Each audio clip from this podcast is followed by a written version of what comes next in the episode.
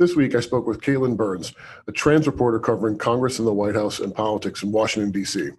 Katelyn is the only out trans reporter covering politics right now in Washington and is one of a group of young reporters that has come to the city to cover politics and Congress. And I thought it was important to speak with her because, frankly, at a time when the news industry is collapsing around us and more and more jobs are being lost, uh, and our and our basic survivability is uh, in question, there has been this moment where people like Katelyn have started to get jobs and have their voices heard, and I think it's extremely important that that marginalized voices and voices that have been ignored for decades and uh, for forever in some cases in our industry finally get their due and have a space within our industry, and that we must protect their ability to do so. I'm John Stanton, and this is the 30, the end of the news.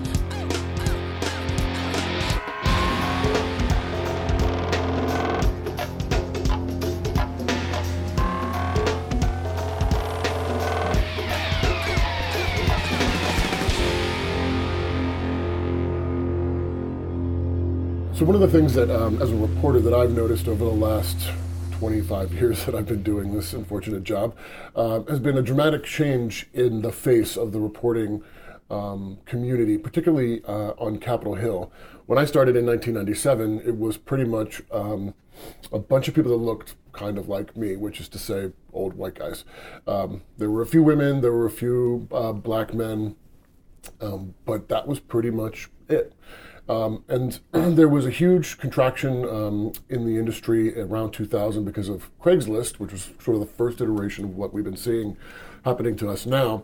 Um, and for a while, everybody kind of disappeared from the Congressional Press Corps, and there was a handful of younger, at the time, white dudes like myself, and um, you know, like Paul Kane from the Washington Post or John Bresnahan, people like that, and um, a few women, um, and uh, no black people at all, uh, no other people of color at all. Um, in fact, really nobody other than white people, and for a few years. And then the, the ranks started to, to, fill back in, sort of towards the middle of the Bush administration, as politics once again became something that the public really kind of cared about and paid attention to, as internet um, sites were beginning to kind of ramp up and become actual news organizations as opposed to just sort of uh, one off kind of blogs we started to see more and more people coming back into the profession and coming into the, the Capitol Press Corps, and the, the, the face of it changed dramatically.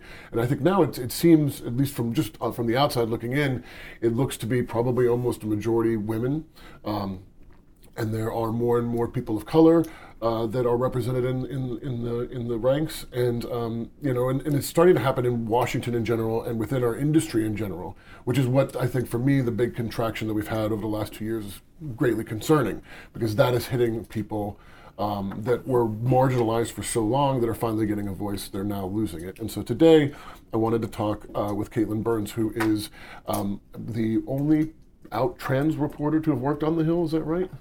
That that I know of. That yeah. we know, right? Yeah, right. Right, right, right. And um, but to talk talk to Katelyn a little bit about her experiences in the industry itself, uh, on the Hill, and um, sort of where we are uh, as a as as a as a group and going forward. So anyway, thank you very much for joining us. Today. Yeah, thank you for having me on. So why don't you tell me a little bit about yourself and about your, your career? Yeah, so um, I, I came to journalism late in life. Actually, um, I went to school for sport management when I first got out of college, I worked at a sports radio station, and that was about the extent of my media experience. And I was on the sales side, so I wasn't even um, in in the in the in the coverage end of it. Um, but um, I want to say early 2016, I began my gender transition. Um, and I really sort of uh, took what I think is a, a more common path now into journalism as a career. I started writing personal essays just about um, my transition, my experience as a closeted trans woman. Um, the really early days of my transition, I found people to be really interested in. Um, and uh, the, the, the story goes is I, I wrote this personal essay, uh, put it up on Medium, like self-published it. I expected like five people to read it, and the first day, 3,000 people read it. Wow. It was like, uh, which is not bad for somebody who's never worked before and had like 50 Twitter followers, right?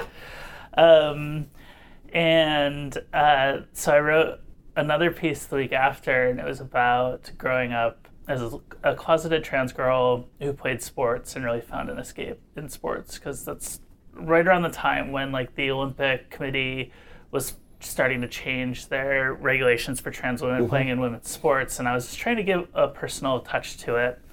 Um, again, I self published it on Medium, and what ended up happening was at the time, Sports Illustrated had a Medium vertical called The Cauldron, and their editor reached out to me and said, Hey, can we republish this? Um, under our banner, we'll, we'll professionally edit it, and um, that was an interesting experience as well. It was my first time with an editor, oh, wow. um, and that piece just uh, blew out my expectations. Right, I had I think twenty thousand readers on, on that piece. And at that point, I had professional journalists reaching out to me going, You're really talented. Like, you have a, a raw talent here that you should cultivate, but you should actually, absolutely be uh, getting paid for it. Mm-hmm. So um, they're like, You should be pitching, you know, professional. Uh, publications that pay, and I said, "Wait, people get paid for this?" Kinda. yeah. So I, um, you know, I, I figured out really early on that like personal essays tied to news hooks were really hot in about 2016. So I sort of rode that wave. Um, North Carolina passed their infamous bathroom bill, mm-hmm. um, and that gave me a lot of opportunities to to sort of get my feet wet in the industry. And, and from there, I've just challenged myself to do progressively more and more challenging forms of reporting. Um, you know, right before I moved to DC, I was still a freelancer. I was doing that full time, um, but I was covering like breaking transgender news for um, Condé Nast's uh, LGBT vertical, mm-hmm. um, which is called Them, which is really awkward.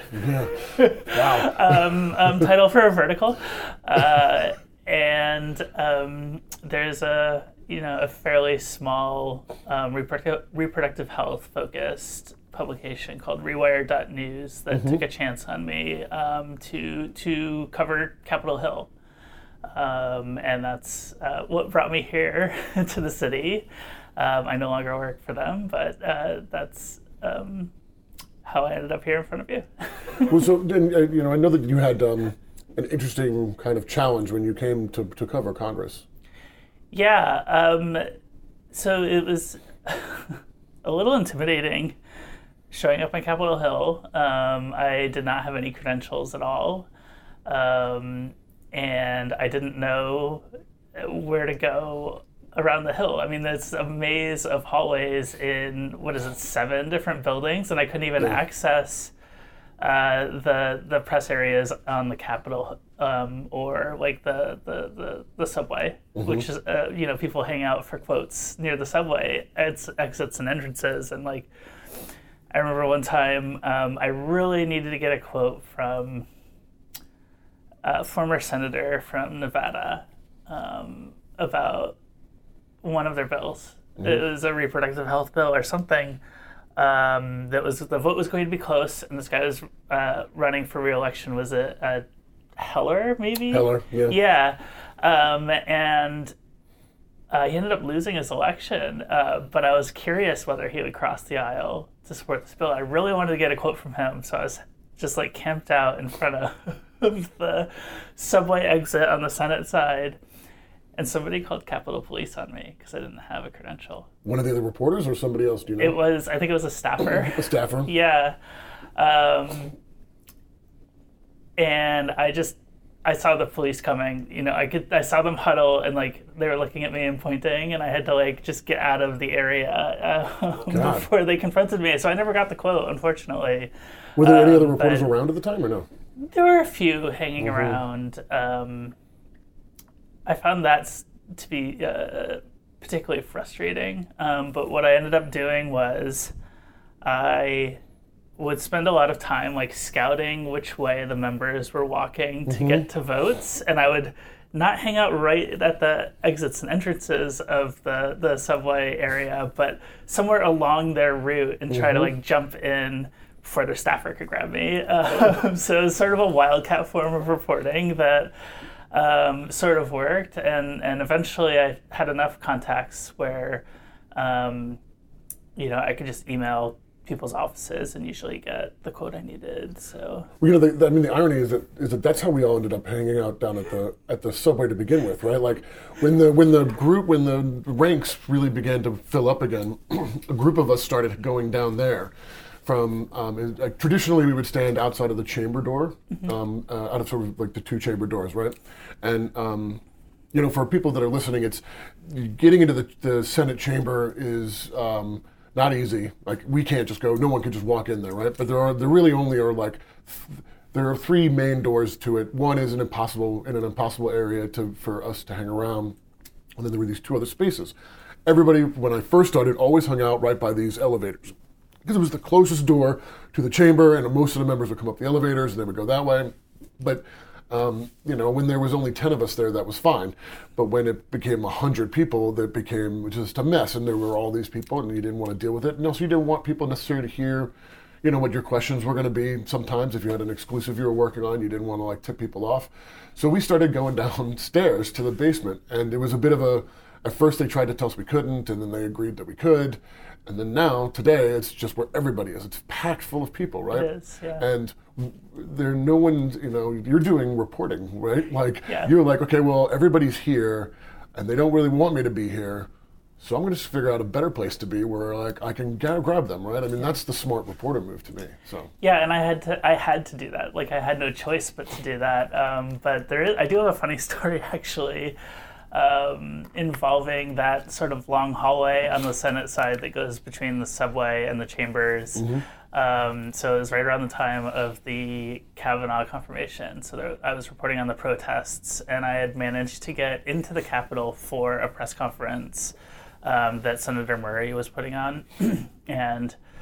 Um, at that point, like uh, the I just my my directive was get any quote you can from a member about the protests that were happening, and that was sort of my my goal. It was nothing more specific than that. So. I was walking to this press conference, which is inside like the catacombs of the of the Capitol, and who do I see walking the other way is Senator Bernie Sanders, who's notoriously reluctant to speak with the press, especially in that area. And the other thing about um, Sanders is he typically doesn't um, attend votes with an aide. So it was just me and him in this hall in this hallway, like literally nobody else around. And he's coming closer, and I'm like, okay, I have my question. Like I'm gonna ask him. I'm still somewhat green at this point. Um, and we get to within speaking distance of each other and he looks up at me and he goes hey and i just go hey and we both just keep walking and i'm walking past him going what was that katelyn like are you serious right now are you even a reporter like that's amazing. I, if it's any consolation, I've done that a million times oh my too. god yeah, it's just a human thing right Yeah, you But- come around a corner and there's somebody standing there. Once, actually, I was standing at the elevators, and this was right after Obama had been elected in 08. And um, uh, I was standing there with Dana Bash, and we're like standing in the hallway, minding our own business, and the elevator opens up, and Obama gets off the elevator, right? And it's like the, the next day after the election, or two days later, right? yeah And he gets off and he kind of like looks at us. There's no aides with him. There's no sec- security with him. Nothing. It's just him and us. Oh God. And he stops. And he kind of like looks. and He's like, "Hey, what's up, guys?" And we're like, "Hey, what's going on, Senator?" Um, and I think, and then I think Dana was like, "I mean, uh, President elect, I guess." And he was like, "Ah, I guess." And they sort of looked at us, like waiting to see if we were going to ask a question. And then when we, we both sort of just stood there, like dumbfounded, he was like, "All right, well, I'll see you later," and walked onto the chamber floor. And then we both looked at each other like, "Oh, we're idiots. What are we doing?" like, yeah no i totally see that yeah, right. I mean, yeah, it's, you're you're human. They are, unfortunately, sometimes at least, fortunately, humans. mostly occasionally. human. Yeah, Yeah, like eighty-seven percent maybe Yeah, on a good depending. day. Yeah, I'm, I'm not sure that there's that much to Ted Cruz. I think he's wow. maybe like twelve percent. I don't know. Does the beard add to his humanity? Or I mean, if he would shave it off, it would definitely, for me, add to his humanity. I'd feel like he's doing everyone a favor.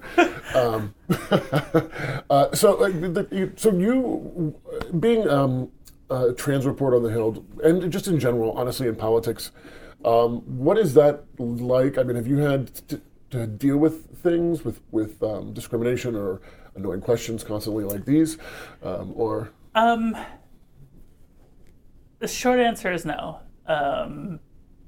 Longer answer is a little bit more complicated. Uh, it's um, there have been no overt acts of discrimination, um, and I think that's just sort of the nature of the Hill. Is like I am not the first trans person to stalk the halls of Congress. There have been trans staffers, mm-hmm. like there are trans advocacy organizations that are constantly doing lobbying. So like the Republicans who act so outraged and surprised at the existence of trans people, and some Democrats, um, have all interacted with trans people before. Like mm-hmm. it's it, it's part of the game that they play.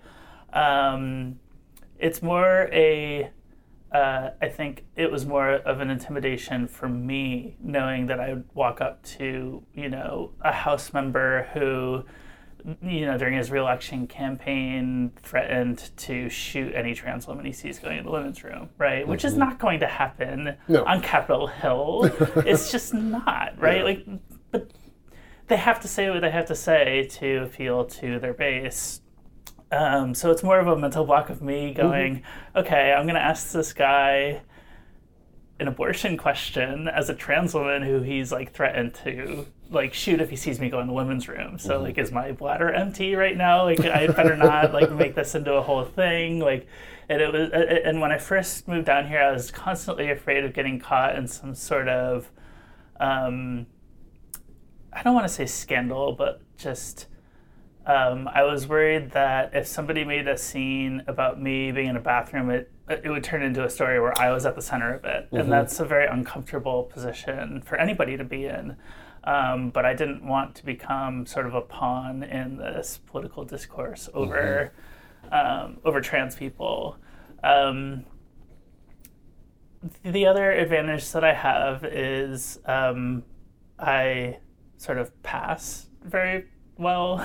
Um, it would take somebody, I think, a couple of minutes of speaking with me to get an inkling that I'm that I'm trans, mm-hmm. Um, because people just don't expect a trans person all the time, right? So the automatic assumption is, oh, this person is somebody who's not trans. Right, right, right. Um, so if I'm just passing by someone in the hallway, it's very rare that I'll even get like a sideways glance. So um, that and and being a white person, like you had mentioned, um, all sort of work in my favor mm-hmm. in that regard. So yeah. Hmm. Well, I mean, what do you think about the, about the the changing face of the media over the last few years? I mean I, like obviously we need a lot more, like a lot more. But uh, you know, has it been? I mean, both as part of that change, but I mean also as as just a member of the trans community. What is what is your feeling about about what's happened? I think that um, you mentioned earlier that, that the Capitol Press Corps is probably more female than it's ever been. I think that's a very welcome change. Um, I'm a huge fan of so many women that, mm-hmm. work every day on the hill in their work, um, and and some of the guys. Uh, so I think that that's um, a change that's needed, um, has been needed for a while, and um, you know I've I've made no. Uh, it's no secret that I'm an advocate for more trans people and trans voices in the media as well. So, um, I I take my responsibility as sort of the first person to do this particular role very seriously, and I want to represent the community well, so that the next time, you know, Rewire.news or Politico is hiring a congressional reporter or a White House reporter, they can say, "Hey, you know, it worked out for for Katelyn. Like, we can we can actually take a chance on somebody, you know, doing this work." Mm-hmm. So um, yeah, I take that responsibility very seriously. Is that a lot to deal with? It depends on the day. fair, fair. Um, the the thing that I find frustrating is um, people use my trans status to uh, claim that my reporting is biased. Huh. Um, which I think is somebody, you know, is something that reporters that come from marginalized identities deal with regularly, mm-hmm. right? Like I, you know, if I'm reporting on trans issues, I have a personal stake in that, right? And a, and a lifetime of experience as a trans person that I can bring to the reporting, which can add depth to it as well. But somebody who's not trans will look at that and say, well, of course she's going to say X, you know, she's trans herself. Right. Whereas like somebody like you might report on the same issue and they look at you and say, well, you know, he's going to be less Impartial biased, right, right. Um, by default. But that's also because um, from a media standpoint, you know, um, and, and don't send me hate mails for saying this, but the white male perspective is still considered the default. Yeah, totally. Um, so uh, that that is why somebody like you is considered, you know, a neutral voice on issues that impact my life, um, just by default of your identity.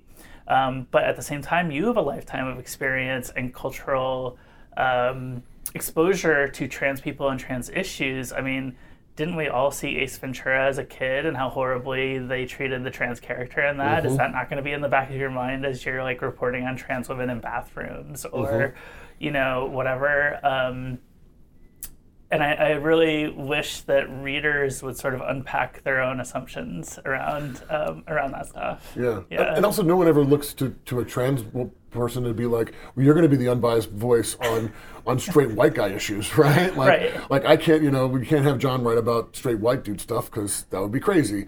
Let's have Katelyn do it. No one ever thinks that. It's Yeah. always I can do it for everything, which is insane, right? and it was really interesting too, um, reporting primarily on like reproductive health issues that um, largely don't affect me personally, because a reader who didn't know I was trans would jump in and say, "Oh, of course she's going to say that she's a woman, she's a bias on this," and then they find out I'm trans, and it's oh. Well, this changes everything, and but they still think I'm biased for some reason. It's like it's really weird how my identity gets like perceived into my reporting when I'm just like talking to the same people you would have talked to as mm-hmm. sources, right? We might have different questions because we have a different perspective, but we're still doing the same work. and We're mm-hmm. still verifying all of our facts and everything. So, Yeah. yeah, yeah, yeah, yeah. It, it is. It's it's. This kind of gets to a thing. One thing I wanted to ask you about a little bit with the, the now the next change we started to see, which with the layoffs and with mm-hmm. closures and stuff. You know, I really felt like when the 2016 bathroom bill happened, I looked at what was the coverage of it, and I thought, you know, a lot of the coverage was very problematic, but there was a lot of coverage and a lot of it in in pretty mainstream outlets that was um, relatively not problematic in terms of the language they used to talk about the, the issue and what was going on and talking about trans people. And I really felt like that if that had happened 10 years before, the, the language and the coverage would have been remarkably different. It would have been much more skewed against trans people. It would have treated this like a freak show or something like that, you know, and, and, um, you know, and, I, and a large part of that I felt like was just this sort of the the fact that there were that the that newsrooms were no longer just the bastion of white men, right? That there and that there was a, a couple of like black guys and like a white lady and maybe like you know if you're in New York or Chicago like some like Spanish speaker, Right. right? You know, like that there was now like a and they put out the Spanish edition. Right, they put out the Spanish edition. Right, yeah. Um, you know, there's now like a like a diversity of of uh, of, of voices and faces and experiences in the newsrooms that that in, that just kind of inherently affected that. Um, I don't know if, if that's like I- you know obviously I'm not trans, so I don't know if that's Yeah. how it felt to you, but um, you know I don't know. What do you think? Yeah, I think um, specifically about trans issues, uh, the the media really started to go through a serious self reckoning when the I don't know if you remember this. It was a sports story that Grantland put out called Dr. V's Magical Putter. Yes. Yeah, it was written by a straight white guy. I mean, I was in the closet at the time, so I had a lot of the same biases as the writer did. So I understood his intrigue. So the background on this is um, the this sports journalist was writing a piece for Grantland um, about this uh, quote unquote magical putter that was allegedly designed by like an aerospace engineer who like left her job to like r- design putters. Yeah. Um, and over the course of his reporting, he discovered that she was a trans woman who had um, what we in the community called uh, woodworking.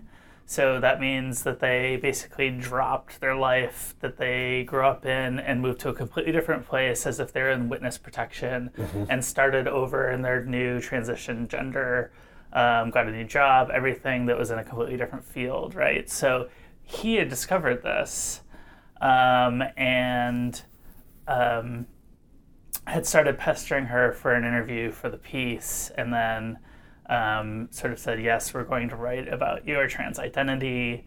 And he reported the story, and, and what happened was the woman had committed suicide. Yeah. Um, and he wrote about the suicide in the piece and didn't realize that he probably had cap- a culpability in in her taking her own life because she didn't want this secret to get out. Yeah. And I think that was the piece where large portions of the media looked at this going, we can't just treat these people as a spectator sport anymore. Um, like this is, uh, you know, Jerry Springer level journalism here. we need to get better. And I, I thought Grantland, once they realized they made the mistake, I thought they did a really good job responding to it. They brought in uh, Christina Kahrl, who's a sports writer who worked for ESPN, which was affiliated with Grantland at the time, um, to write about what they wa- did wrong with that piece.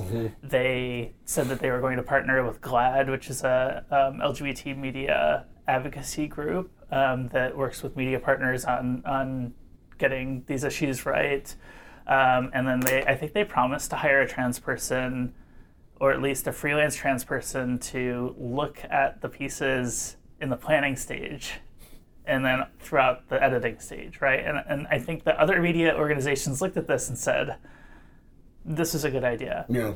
And that's when you started to see more and more trans people and trans voices moving into um, the mainstream press. And I've definitely been a beneficiary of that shift. Um, and I have a feeling I know what your next question is going to be. Well, then, yeah. I mean, do you think it's um, so? Is it shifting back? the industry is not in a great place right now. I mean, what did I read the other day? Somewhere between three and seven thousand journalists have been laid off, depending on which source you use. Um, so it's it's caused organizations to reshuffle their priorities. I've actually written about this before I wrote a piece for the outline um, a while back about how oftentimes the first place to go is the LGBT desk. Um, and um, that wasn't so much my case with with leaving Rewire.news. We mutually parted ways. Um, they have since laid off, I think, the rest of their reporters uh, after me, but I was not part of that. Um, but I think editors sat down and looked at their numbers and said, do we really need three or four LGBT reporters? Or can we just have one editor slash writer that just does this content as their primary focus?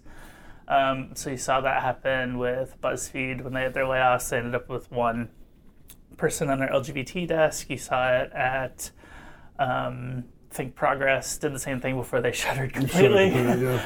Um, and there are a bunch of other places that that ended up doing the same thing. And then if you look at independent LGBT media, um, none of them are doing so hot either financially. So uh, what ends up happening is that the places that care about reporting fairly on LGBT issues are cutting back, and the places that are not interested in reporting on LGBT issues are, have seen increased funding. So you end up with more disinformation out there, um, which actually ends up driving the narrative, and it makes it more difficult for LGBT journalists to a get work and b have an effect on on the narrative of the day.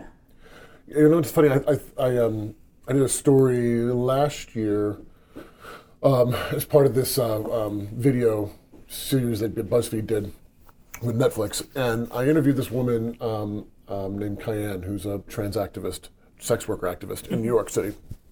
And when she and I were talking, she said, "You know, um, motherfuckers like you don't realize, but we have always been the front end of everything that goes on in this country." And I was like, "What do you mean?" And she was like, "She's like, trans women have always been at the front, forefront of all of the issues that face our country." She was like, we've, you know, it's civil rights, women's issues, everything in this country. We've always been at the front of it." And you know, I started thinking about it, and you go back and look at history, and it's true. it's very true. And like, and so then I look at now the our industry and what's happening in our industry, and it's like that seems true here too. Like when they when the when my desk got killed at BuzzFeed, mm-hmm. I was disappointed, but it wasn't entirely shocking to me, right? Mm-hmm. But when the entire LBGT desk got axed, essentially, when that was such a huge part of the identity of the company, right, and what put it put the company on the map in a lot of ways, was shocking, and, and that really concerned me about just the health of the whole industry in general. Yeah, it's. Um it's really scary. I mean, I continue to do the work, and you know, I'm a freelancer, and I'm I'll be lucky to make you know enough to pay DC rent this year. Um, and I'm just one person, and I, I can count on one hand how many people, you know, have full time jobs at an outlet that you would consider mainstream, mm-hmm. who are who are um, trans people. And uh, it's it's concerning, right? Because here you have this whole community, and honestly, this administration has targeted us from day one. Um, and you're depending on a bunch of freelancers to to to cover know, that to cover that yeah and it's hard to do that yeah that's i mean that's an insane that's an insane task. I mean, it's an insane task for for one full time reporter. Right. It's an insane task for five full time reporters. Yeah. Um, I'm, I'm curious. Have you ever have you heard from young trans people? I mean, do they ever see your work and reach out and? Yeah. Yeah, I hear pretty regularly from. I think the most common uh, is the college student who's studying media, who's who thought that they had to be closeted to mm-hmm. go in the media, and then they see me out here doing this, and they say, you know, you you gave me the reassurance that I could come out and transition and still pursue the career that I wanted to, and that makes me really emotional. Um, I also hear from parents of younger trans kids. Uh, mm-hmm. Uh, in fact, there was one in particular, I think two years ago, that reached out to me, and this is even before I became like a Hill reporter. Um, and the mom just said, you know, there's so, so few regular trans people uh, who can be role models for my child, right? There's Laverne Cox and there's Caitlyn Jenner, but they live in a different, you know, at this point they live in, yeah, yeah they're, they're, they're celebrities that's like a one in a million thing that they are who they are, right? Mm-hmm. Um, so she said, I just wanted you to know that every night at dinner time, we talk about what you're doing on that day. Oh my God. And um, that is something that I will never, ever forget.